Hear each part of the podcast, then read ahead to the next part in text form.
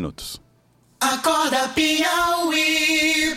A coordenadora de epidemiologia da CESAP, Amélia Costa, informou que a criança com registro de caso importado de sarampo passou por uma nova coleta de exames na última quinta-feira, juntamente com a mãe, para confirmar os resultados obtidos no primeiro. A mãe passa pelo segundo exame para descartar a doença. Mãe e filha visitaram o estado de São Paulo, que vive um surto da doença onde a criança teria adquirido o vírus. A criança permanece em tratamento contra a enfermidade e já apresentou melhora no quadro clínico, segundo Amélia Costa. Por ser uma doença contagiosa e com alta letalidade, o sarampo tem sido uma preocupação dos profissionais de saúde, uma vez que a notificação de novos casos é um alerta de reemergência da doença no país. Por conta disso, o Centro de Inteligência em Agravos Tropicais emergentes e negligenciados, promove hoje uma oficina de respostas rápidas aos agravos emergentes Sarampo. O evento será realizado na Universidade Federal do Piauí. Nós estamos recebendo aqui no estúdio o Dr. Carlos Henrique Neri Costa, que é infectologista, e vai conversar conosco a respeito dessa preocupação das autoridades com o sarampo. Bom dia, doutor Carlos, seja bem-vindo aqui ao Acorda Piauí. Primeiro, esse caso da criança, como é que funciona esse protocolo de exames para confirmar ou não se há um caso de sarampo é, nessa criança? Então, muito bom dia a todos. É, esses testes são feitos, depende do momento em que, em que a pessoa se apresenta, em relação ao tempo do diagnóstico inicial. Então, às vezes a gente busca o crescimento do vírus, a identificação do vírus ou do antígeno, como a gente chama, isso no, período, no período e faz também os anticorpos, e no período mais tardio a gente faz o levantamento do, do, dos anticorpos para ver o que nós chamamos de viragem é, sorológica para, para confirmar o diagnóstico. Então, são procedimentos é, padrões que nós usamos não só para o sarampo, mas para diversos é. Quer dizer, se a, a, a criança ou qualquer pessoa está com sarampo e ela chega no momento ainda com aqueles, com aqueles sintomas, isso tem um, um, um, um exame mais simples? Não, não é necessariamente mais simples, porque o isolamento do vírus requer o crescimento do vírus em cultura, né, para identificar o vírus, fazer análise direitinha.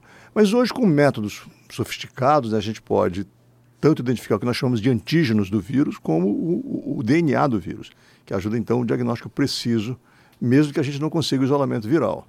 Então, nessa fase, que é a fase virêmica, que dura uns poucos dias, é, o vírus é, é, é factível de ser identificado. Passado esse período, ele desaparece, então sobram os anticorpos né, o que a pessoa fez contra o vírus. Uhum. Esses anticorpos vão crescendo com os dias, a quantidade deles vai crescendo, e a gente compara o que tinha de, o tipo de anticorpo que tinha no início e o crescimento que ocorre duas semanas depois para ver se, se, se realmente a pessoa se lembra daquele vírus e confirma o diagnóstico. É, enquanto acontece esse, essa avaliação, doutor Carlos Henrique Neri Costa, o tratamento vai acontecendo em paralelo? Veja só, não existe tratamento específico contra o vírus do sarampo. Ponto. Então, ele vai ficar bom por si só, o organismo vai controlar a doença. O que nós temos que estar atentos são as complicações do sarampo, que são muito comuns, particularmente a mais perigosa é a pneumonia, uma vez que ele lesa todo o revestimento interno do trato respiratório, facilitando a emergência de infecções do ouvido, da garganta, é, sinusite e pneumonia. Então, nesse período que o médico tem que estar acompanhando a criança para evitar que isso, que ocorra essa complicação. Aí sim, trata-se quando houver, porque a infecção não é mais causada pelo vírus, mas é causada por infecção por uma bactéria. E essa bactéria é tratável perfeitamente com antibióticos. É, dentro dessa, dessa questão da, das doenças que surgem em função do sarampo, o senhor falou na pneumonia. E o, que tipo de cuidado as famílias têm que ter para quando, quando veio os primeiros os primeiros as é, é, é, os primeiros sintomas de sarampo para que essas consequências não ocorram? Bom, aqui é acompanhamento médico, né? Primeiro, a, primeiro manifestação do sarampo ela é vigorosa, né? É, a criança ou adulto tem febre alta, tem as manifestações cutâneas que o médico é capaz de, de reconhecer, coriza, é, coriza e conjuntivite, o olhinho fica vermelho, né? Então, diante desse, dessa apresentação, tem importância de saúde pública, as pessoas devem procurar o posto de saúde para que a doença, a criança seja diagnosticada e, se tiver infecções, seja tratada. E também que os órgãos de saúde pública possam tomar ciência e tomar as medidas de precaução que são necessárias para naquele momento. Doutor Carlos Nery Costa, o Carlos Henrique Nery Costa, o senhor diria que a população está suficientemente alerta para o tamanho do risco que significa uma doença como sarampo? Não, eu diria que não. Eu acho que houve uma, um recuo da atenção à, à, à imunoprevenção é, das doenças. Isso é um problema global que surgiu com essas fake news, com o movimento anti-vacina, uma coisa absurda, irracional, malévola, no sentido de se dizer que as vacinas têm riscos, quando na verdade não têm. E claro que, com tudo em medicina, tem pequena, uma pequena quantidade ínfima de efeitos colaterais, uhum. mas nada que se compare com o benefício que ela traz. Ela, as vacinas protegem não só o indivíduo, não só você, você pessoalmente está livre da doença, mas você contribui para que a, a, imunidade da coletividade, da comunidade, aumente também. E o vírus tenha pouca oportunidade de entrar por lá. Então, é nessa, é nessa é essa noção que os cidadãos têm que ter, que ir ao posto de vacinação é sempre bom. E nós não temos é. alcançado as metas, né? Não temos alcançado, é preciso um esforço coletivo do serviço de saúde, é preciso abrir os postos de saúde, é preciso estar disponível, é preciso ter as vacinas. Então, é um esforço do Estado, mas também tem que ter uma resposta da população. É impressionante como a ciência evolui, né? a pesquisa avança, a gente tem acesso a informações, a boas informações, mas a sociedade, ou o indivíduo, ou o ser humano, ele continua sendo é, é, o motor de injustiça, de má informação, de irresponsabilidade, muitas vezes gera esse tipo de problema. Agora, é, vale a pena ser alarmista em casos assim, doutor Carlos Henrique, para garantir que não haja negligência? É, o, é, é, é, é, é preocupante, exige cuidados prévios e que cuidados, por exemplo, viajar para São Paulo? Não, pois é, tem que to... nós temos que seguir estritamente o protocolo de vacinação, tá certo? Então, quem, todas as crianças devem começar a se vacinar dos seis meses até o primeiro ano de vida, tomar a primeira dose da vacina, e a segunda dose, com intervalo mínimo de 30 dias, até o 15º mês, até um ano e três meses, mais ou menos. Né? Depois disso, os adultos também devem se vacinar. As pessoas que têm mais de 30 anos, até 49 anos, devem tomar a segunda dose da vacina, porque a vacina que tomaram naquela época era pouco imunizante. Já as pessoas com mais de 50 anos provavelmente tiveram vacina, tiveram sarampo, perdão, quando eram crianças. Então, considera-se que estão imunes. Considera-se que estão imunes.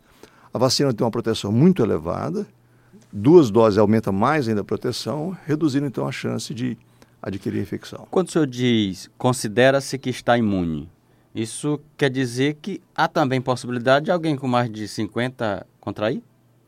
Claro que sim. Vamos lembrar aquele princípio fundamental da medicina, né? Na medicina e no amor, nem nunca, nem sempre. tá certo. Doutor Carlos Henrique Nery Costa, é, vai acontecer a oficina de respostas rápidas aos agravos emergentes. E aí, tratando do sarampo. É, o que que, que que significa... E aí que existe um centro de é, inteligência em agravos tropicais emergentes e negligenciados. Quer dizer, a negligência faz parte do avanço dessa doença, além, claro, das, das, das, dos, dos, do, das questões emergenciais que envolvem doenças tão graves. É, como é que essas terminologias entram no dia a dia de vocês, definindo o, os comportamentos humanos? A negligência faz parte do avanço das doenças tropicais? Ah, não tenho dúvida. São doenças negligenciadas pela indústria farmacêutica, pela, pelo financiamento à pesquisa e que afetam a populações bastante negligenciadas. Por que, que é negligenciado? Por esse setor? Porque o mercado é pequeno. São pessoas pobres são pessoas da África, são brasileiros pobres que, que adoecem mais disso. Não é uma doença como diabetes, como obesidade, que tem um alto valor comercial. Então, são doenças que ocorrem em ciclos, em epidemias. Então, não há grande interesse da indústria. É preciso que os, os estados estejam atentos a isso para acabar com essa, essa tragédia que até hoje é perpetuada. E quando a gente olha os indicadores dessas doenças nos países pobres e tropicais, como é o caso do nosso país, não tão pobre, né? Digamos assim, mais injusto, mais com pessoas pobres. Comparado com os, os indicadores de países mais ricos, é, a diferença é enorme. Tuberculose, no, é, com os, os, indicadores que temos no Brasil até hoje, que é uma doença negligenciada, hanseníase, no Brasil. Isso é uma vergonha. É, é uma doença da sociedade como um todo, é um problema da sociedade como um todo. É. Problema social, problema de serviço de saúde. Calazar, tem pouquíssimo recurso investido em Calazar. Mas, mas, mas eu estou pensando assim, é, olha, se não tem quem pague, deixa morrer, é um negócio meio cruel, né? Pela, e aí, não, falando na- pela cabeça da indústria farmacêutica, por exemplo. Bom, exatamente, a indústria só vai onde tem recurso, onde tem lucro, né? Não faz sentido para a indústria. Quem investe, Mesmo que seja em saúde, mesmo que seja em saúde. Raramente existem doações, não, não há como negar. Alguns recursos de, de algumas grandes empresas se destinam à à- promoção da saúde dos mais pobres. A Fundação Bill Gates, Fundação Wellcome, são todas indústrias que se dedicam a, a- a essas pessoas. Mas não é o mercado. O mercado vai onde tem dinheiro. Claro. É, o, o, senhor fala dessa, o senhor fala dessa questão do negligenciar e a gente está falando aqui da indústria farmacêutica, está falando do descaso da população e de uma certa ineficiência do Estado. Esse Estado tem, quando a gente olha, por exemplo, no Piauí, a gente tem mais de 30 i- municípios, conforme dados do ano passado, com cobertura vacinal abaixo de 50%. Isso, essa conta é também dos municípios, dos É dos, estados, munici- dos é- é- governos? é dos estados e dos municípios. Tem que chegar a 95%. Sarampo é muito contagioso. Essa taxa tem que subir. Não sobe à toa. Tem que ter o esforço do, do estado, dos municípios, das prefeituras e alertando as pessoas para que, que venham para lá. Eu queria falar um pouquinho desse centro. Sim, Pode pois ser? não, Sim, pois não, pois não. Então vejam só, é um centro de inteligência. O que quer dizer isso? É um centro de pensamento e de investigação. Pensar estrategicamente. É, né? Nesse sentido, ele, ele, ele procura é, melhorar, dar qualidade às, a- às políticas públicas na área de saúde. Então, fazer com que elas estejam realmente baseadas na ciência. E não na impressão de alguém, em um boato, ou no desejo puramente político de levar vantagem para alguns setores políticos. Então, é um, no sentido formal, é um think tank, como se chama, um centro de pensamento tá certo? De formulação. Então ele vai identificar políticas públicas eficientes e vai fazer pesquisa. Quem por isso- por isso que compõe ele tá esse criado. centro? É uma iniciativa tomada por uma ONG, por um Instituto desse do Sertão, e que foi adotada pela Universidade Federal do Piauí, o núcleo de pesquisa da Universidade Federal do Piauí, e pelo Secretaria de Saúde do Piauí, que é o grande apoiador nesse momento desse centro. Então ele procura reunir cientistas de modo que toma, tome atitude diante dessas doenças emergentes, como é o caso do sarampo agora.